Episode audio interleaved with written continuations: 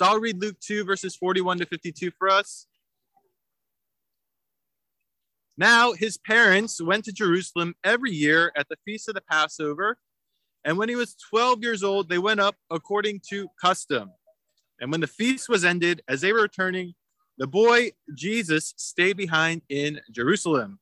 His parents did not know it, but supposing him to be in the group, they went a day's journey, but then they began to search for him among their relatives and acquaintances. When they did not find him, they returned to Jerusalem searching for him.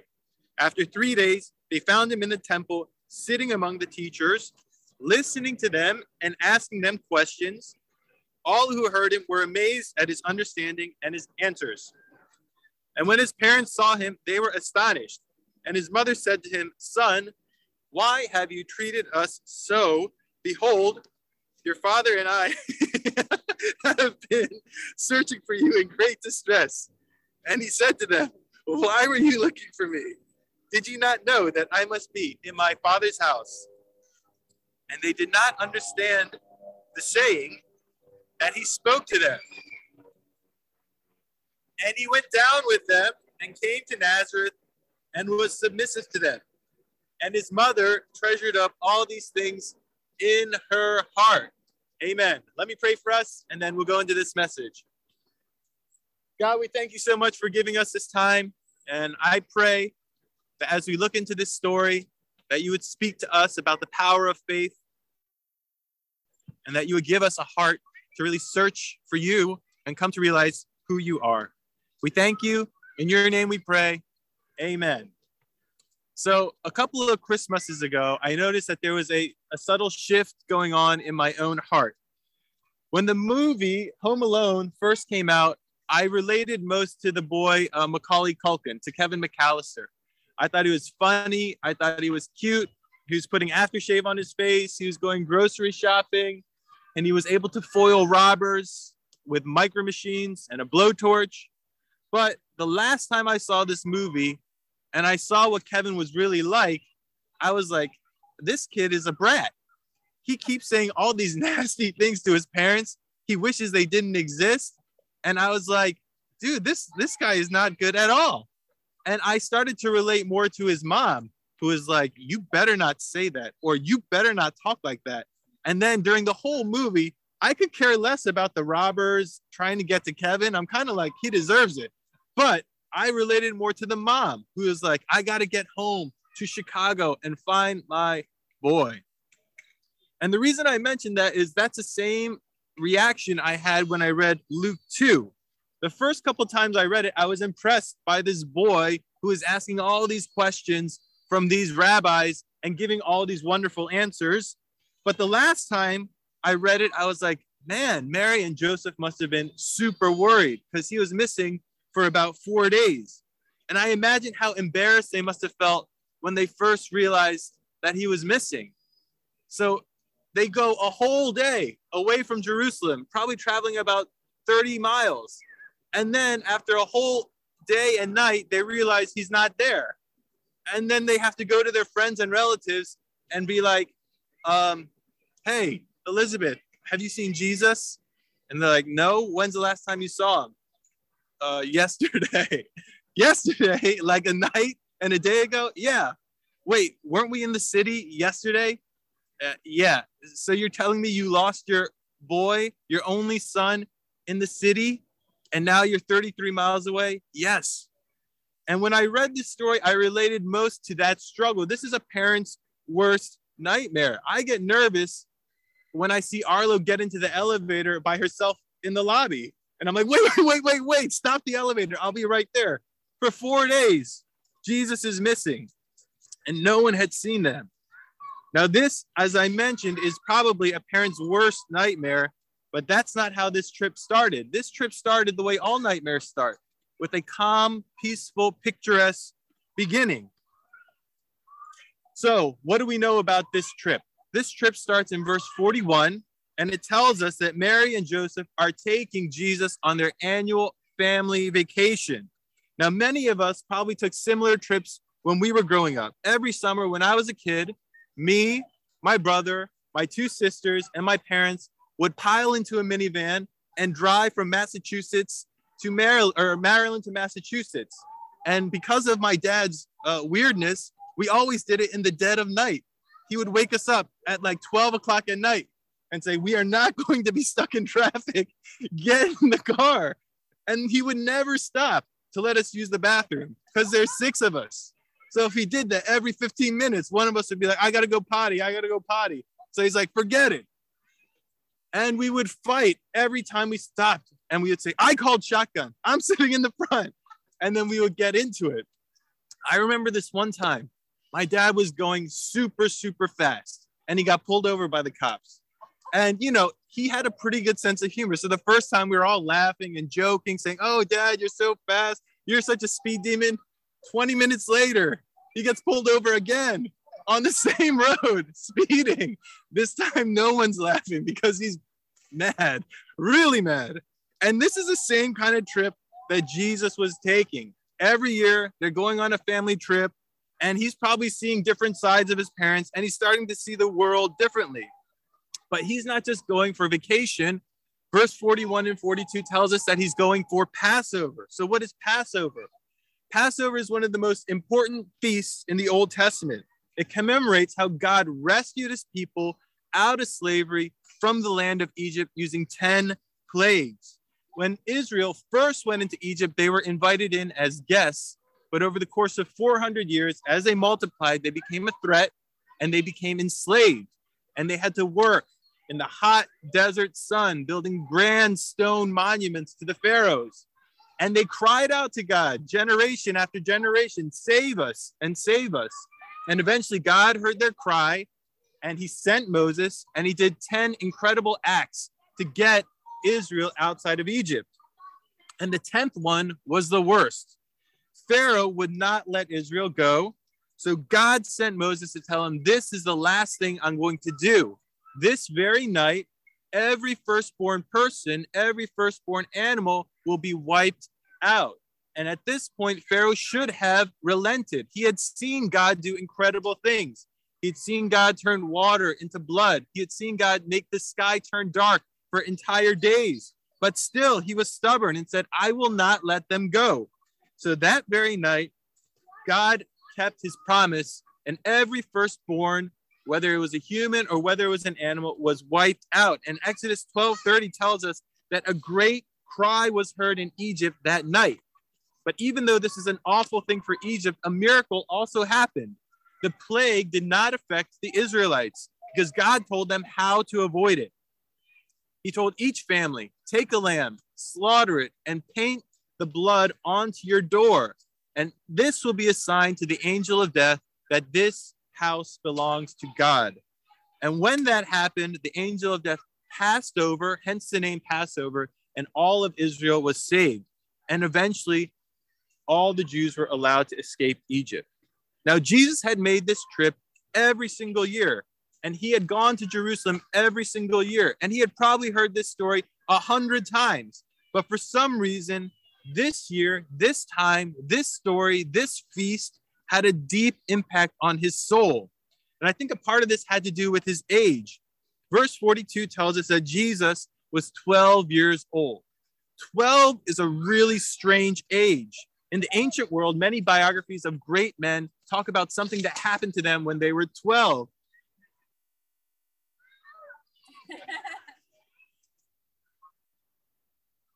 Speaking of 12, um, Solomon, for example, probably heard God speak to him and became king at the age of 12. Samuel probably heard God speak to him at the age of 12 and said, Here I am, Lord. What is it that you want? Even in Jewish custom, rabbis said 12 is the age that you're about to become a man. So if you make a vow to God, you have to honor it. If you're 12, you can start fasting for an entire day. So 12 is the in between age. And even now, 12 is a strange age. I teach middle schoolers, and seventh grade, I will tell you by far, is the strangest year because hormones are surging and puberty has arrived. And these guys, when they come in, are still kids. All these guys are doing dumb, stupid things to make each other laugh. All the girls are getting caught up in drama about that girl has the same hairpin as I have. Oh my God, she knew I had it. I can't believe she bought it. And I'm kind of like, grow up, get a serious life, get a serious problem. But by the time they're exiting, they are serious because they know eighth grade is the year that counts. And if they want to go to high school, they better be an adult. And so a transformation happens at the age of 12. In Luke chapter 2, Jesus is 12. He's still a child, but he's almost a man. And that moment, he decides, I need to take my relationship with God seriously. And like most 12 year olds, even though he's the son of God, he takes this desire and he does something foolish. He says, You know what? Instead of going back home with my parents, I'm going to stay in the city and hang out in the temple. This is typical 12 year old behavior. He is starting to think like an adult, but his decisions are still not wise. So he decides to stay. And this is the start of Mary and Joseph's worst nightmare a missing child. And as you know, they searched for him for four days. And during that time, I'm sure there was lots of fighting. Joseph, how could you let this happen? Where were you? And Joseph said, Me, I watched him on the way down. You're supposed to watch him on the way up. Or they probably knew at this point that Jesus is the Messiah. So at some point, they're like, oh no, we lost the Messiah. We lost the Savior of the world. If God calls and said, hey, where's my son? What are we going to tell him? We lost him. And they probably could not help but wonder over the course of four days, where is he and what is he doing? And verse 46 tells us that through it all, Jesus is a good kid. He's not off doing crazy things. He's spending time in the temple, listening to the law and listening to the teachers and asking questions. What is he doing? He is listening and he is questioning. When our church first started 10 years ago, we had a nickname and it was called Good Times Church because most people were single and ready to mingle. And to put it um, euphemistically, we enjoyed city life nightly. But now, when you look around, it's not Good Times Church. It's a little kids' church. There's so many kids here over there. And do you know what these kids are doing? Do you know what's going on with them? They are listening and they are questioning. They are watching us and hearing the way that we act and hearing the things that we say, and questions are starting to come in their mind. As I mentioned, I teach middle schoolers, and one of the classes I teach is Bible. And at the beginning of every year, I ask these sixth graders to write down some of the questions that they have about church, about God, about faith. And as you'd expect, some of the questions are pretty childish, pretty dumb. Why did God create mosquitoes? Where are dinosaurs explained in the Bible? Can Jesus speak English? But then there are questions from sixth graders that show a deeper side of life. How do I know that God is real? How can God be three persons in one? How do you know when you hear a voice if it's God's or someone else's? How come when I pray for something, like my sickness to go away, God does not answer? Sixth grade. So our kids have been listening for a long time, and now they're starting to ask questions about the deep things of life. And Jesus, though he is the Son of God, was a boy, and he went through puberty and he asked these same types of questions. And he suddenly had this profound realization on this family trip celebrating the Passover. And this realization shocked Mary and Joseph more than his sudden disappearance.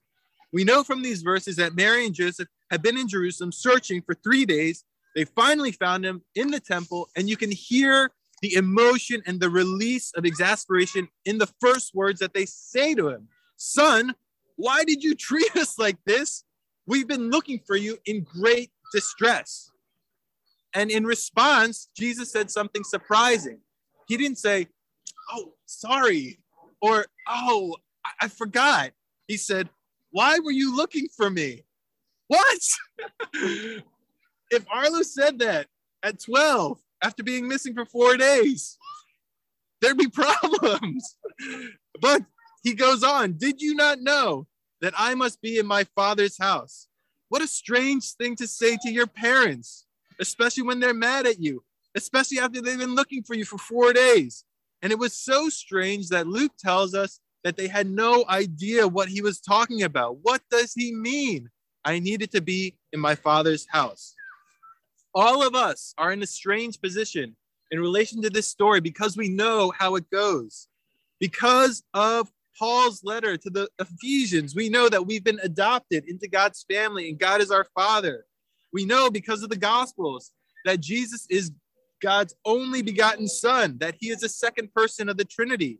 But right at this moment, when Jesus is 12, Mary and Joseph don't know any of that. They have this vague promise that Jesus will do something great for the people of Israel, but they don't fully understand what that means. So, what does it mean when Jesus said, I had to be in my Father's house? Later in Luke, after Jesus has grown up and reflected on these things and questioned and listened and questioned and listened, he tells us exactly what it means. He tells us that he is God's son in a special way, in a unique way, and we can only really know who God our Father is through him. And it's an excellent point to make. Nobody really related to God as a father before that. What would he be like? Would he be strict? Would he be disciplinarian? Would he have a curfew on you? Would he yell at you when you do something wrong? And throughout Luke, this picture unfolds of who God our Father is because of the way Jesus talks about him. And it's a very comforting picture, it's a very humbling picture.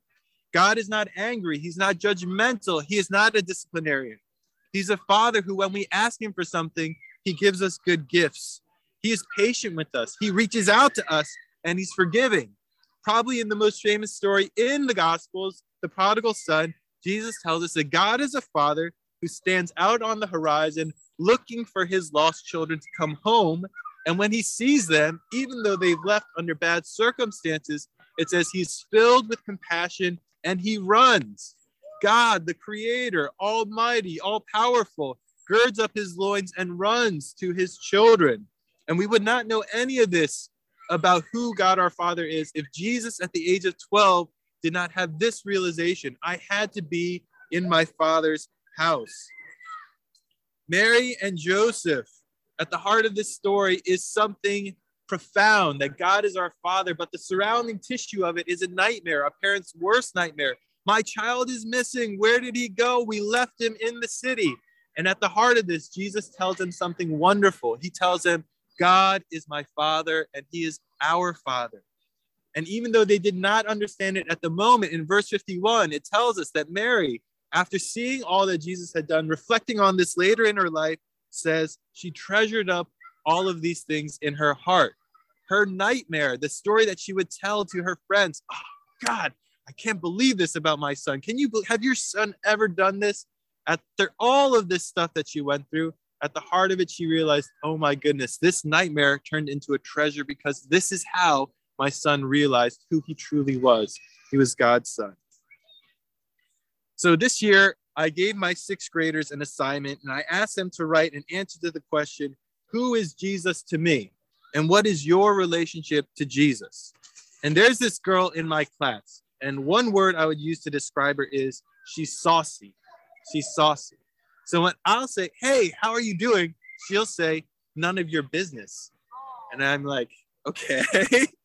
so I was surprised by her answer. Quoted verbatim Jesus to me is a loving light he's, who sees through every trick and lie. He seems to tell me to stop having a pity party and to tell the truth. Sometimes I get swept up in my own problems, and when this happens, I usually forget about it. But I come back to him if it's not too soon, or if it is too soon, then I come back a little later. And when my friends, they're mean to me, I pray and ask God for help. And sometimes I think he should be like this magical being who grants my wishes upon request. I sometimes think maybe God really isn't there to catch me when I fall. He doesn't seem to save me when I fall down to the very pit of despair. He doesn't seem to care that darkness is affecting me. Then he calls me, and I'm glad to hear his voice. I take his hand as he helps me rise out of this dark pit. And even as I write these words, God's very hand seems to touch my shoulder. His voice fills my mind, and I smile. So I said, Hey, this was so good. I really liked it. And then she went, Thanks. All right, let me pray for us. Dear God, we just thank you so much for uh, giving us this time. Thank you for uh, a cold day that turned out pretty nice. And we thank you for this. And uh, I guess the most appropriate thing to pray for is to pray for these kids, our kids. They are getting to a place where they're listening and questioning and they have deep questions about who you are. And I pray that just as Christ was able to realize something profound about who you were in relation to him, they would see that you are their father. They would know that because of you, because of your sacrifice, because of what you did for them on the cross, they are not alone in this world, but they have something great. They have powerful hope. And that when they need you and they call out to you, you'll be there to hear them. We thank you. In your name we pray. Amen.